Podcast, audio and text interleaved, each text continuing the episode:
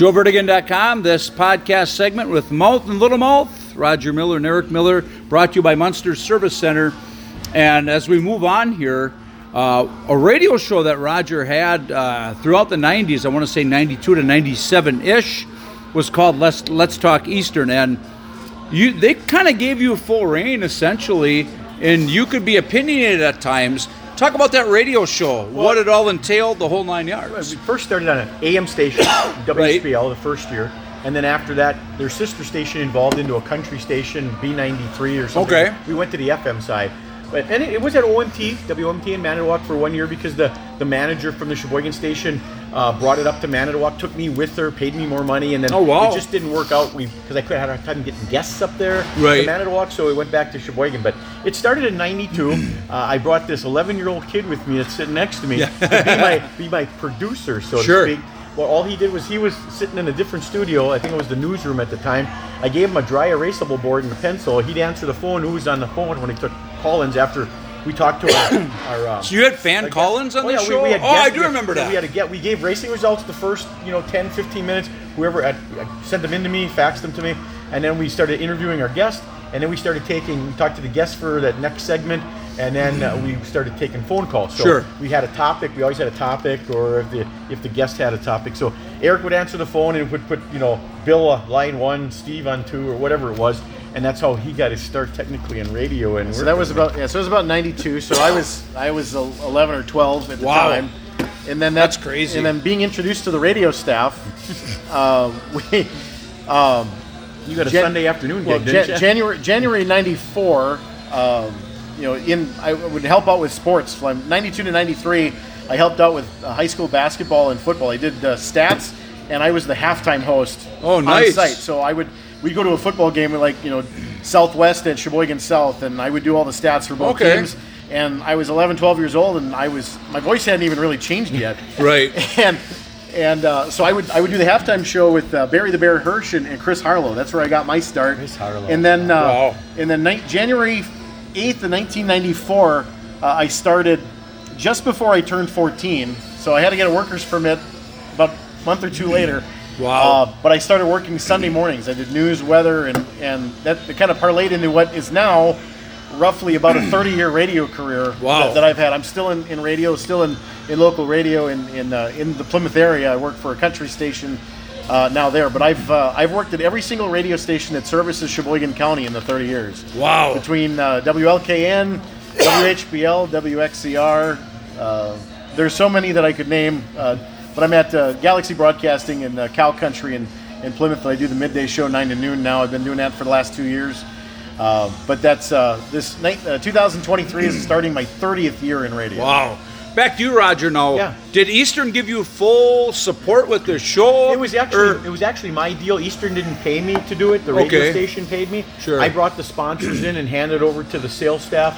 And at one time, uh, they were making more money for that hour on Monday nights from six to seven than they did the whole entire day on Monday. Wow. So we had some pretty loyal sponsors all those years, and it was a good run. I, I mean, did I get a little flack for voicing my opinions? Yes, but I figured back then, 96, 97, I mean, uh, I was there since 76. I was there a long time. I, Right. I, I, I had I had good tenure with them. Oh, I knew what I was talking about. uh, Well, exactly. apparently. So so they, they just let me go. I mean, we tried to get a little edgy at times talking about stuff. Uh, the things that I cut off though were people would call in on the phone and they would complain about one driver and I'd, I'd just disconnect that phone call and move on to the next one. Right. Because we didn't want any bashing on the radio. You know, if something bad happened at the track, we did talk about it, but we didn't want to, just because one fan didn't like the way Joe Blow drove that night, we weren't Right, going to talk right. about it. We weren't going to talk about it. So, like, were the drivers pretty willing to go on there too? Or Oh, it gave their sponsors Oh, a ton a- of extra press, Absolutely. right? There were there were guys that were standing in line raising their hand. In fact, people asked me, "When's it my turn?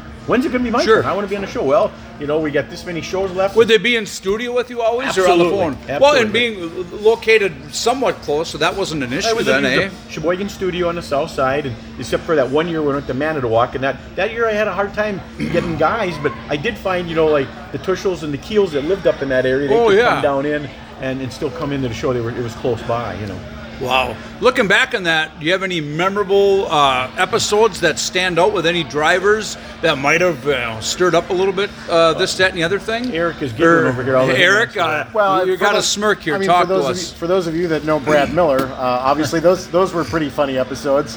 Uh, he was on once or twice, I think. Um, Dave Budman Theobald, uh, to get him kind of out, a little bit out of his comfort zone was, was a good one. And Right. He didn't like to talk much. he didn't like to No? talk much, but but uh, a very good friend, and we lost him way too soon. Uh, but you know, there there was just so many drivers. That, Randy Markward didn't like to talk a lot, but boy, he could he wheel a race car. You know, Yeah. Brian Brian Gillis too. I mean, there was just so many so many good drivers and just really good personalities that that finally got to put themselves out in front of the fan base too. Right. Oh, yeah. Uh, that I think that's what the benefit of that show was. Is there was a lot of drivers that you know everybody. And even even to this day, I, I don't think that you're going to find many drivers that want to just pack up and load up before the kids come to the pit area. But back then, you had 150 cars in the pit area, and everybody stayed 45, 50 minutes after the races were over because the kids would come in and sit in the race cars. And it was those same personalities that, you know, from a family interaction, you may only interact with your favorite driver, you know, once or twice Right. uh, a year going to the pit area. But that interaction maybe made you a fan of somebody else because you're like, you know what, Right. he's a really nice guy, Right. or he's Oh, yeah. funny, you know. And, Oh, yeah. and, I, and I think that did a lot for, for sponsors for a lot of racers too at, at, at the time frame. The thing that outstands, outstands in my mind was we had a board of director member with a very distinct voice. He would call in every week and he would use a A pseudonym or a Pseudonym, fake yeah, name? yeah. fake name, and That's awesome. And, and Eric and I, everybody knew it was this board member. Yeah. And but he just would go on and he'd be somebody else's name, and he, so that that's the thing that stands out the most. Every single week he would call in. So on the dry erase board, it would be his actual name, but then I would write the fake name above it. And it Oh, was, sure. It was Steve from Colas. you Steve know. from Cola. Yeah. you knew who it was, You knew who it oh, was. Oh, sure. You know, it, Yeah. was, it was Bill Hufte's call. Yeah, Everybody, yeah. everybody knew about him. I mean, Yeah. anybody that ever was at the racetrack because he was the chief pit steward at the time. Right. And you know, he would be yelling and screaming. Everybody get lined up so everybody knew his distinctive voice. So this is in the '90s, before any of this technology that we're, the fans are listening to now. Sure. Do you think that's this technology? I mean, there's good and bad in anything. What was one of the pros with it being back then? Local radio, local racing. I mean, they kind of go hand in hand. You were giving the sport coverage on the radio.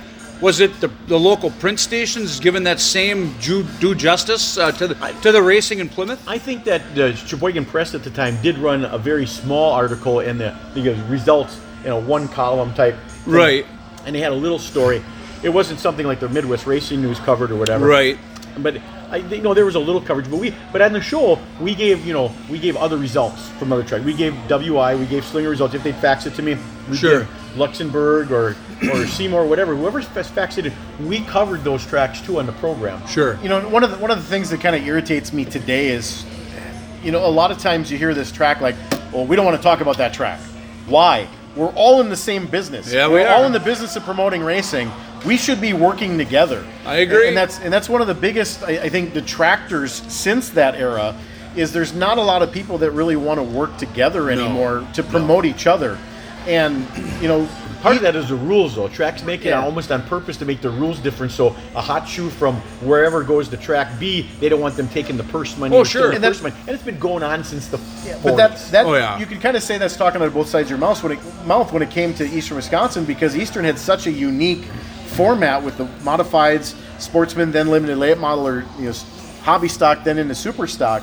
They were very limited rules for those three divisions, which is why that they had 150 cars Right. in, in the in the mid you know at the, at the end in the mid 90s and then slowly What was a blessing turned into a curse? yeah, a blessing Would that is a be curse accurate? because then you kind of you kind of they kind of pigeonholed themselves, and that kind of is what happened at the end of Let's Talk Eastern's run. Right. Is in '97 when Dad stopped announcing, I was working full time on the country station that the show was on. So he was actually on during my show. I was on from four to nine at night, and my Monday night show got interrupted for an hour, Right. and I got demoted to producer again. Right. Right, so, right. But this time, I loved every minute it. by, by that time, I'm already you know full blown into my ra- radio career, and you know making I think what seven seventy five an hour probably tw- working eighty hours a week, eight days a week. I've been there. But, oh yeah. but you know the I took the show over that year, and when I started announcing at Plymouth in, in the '98 season. Because he wanted to go on, you know, on the road with my younger brother Rob and, and go racing go kart. Oh, sure. So he was taking a step back, and I was kind of stepping up, and I've been filling in, doing the B mains and C mains for the last couple of years, and Sure. um, you know, kind of turned this into this is what I wanted to do, and And I went on record telling him not to do the show. Sure, Don't you do did. the show. so I kept. didn't listen, I did didn't he? listen. No. What 19 year old kid's going to listen to your dad, right? So, Right. I mean, if that's a lesson for anything. but I Oh, took yeah. the show over, and about seven weeks into the season, promptly got myself fired from Eastern Wisconsin. but the, the the story, you know, the Reader's Digest version is is I basically brought in an IRA guest, uh, and we talked about converting the modifieds into sprint cars, and if we didn't convert them into sprint cars. Somebody else would be promoting races at Plymouth, and ten years later, the Yeah. prophecy came true. But we'll talk about that. With later. that said, that will be our next segment. So stay tuned.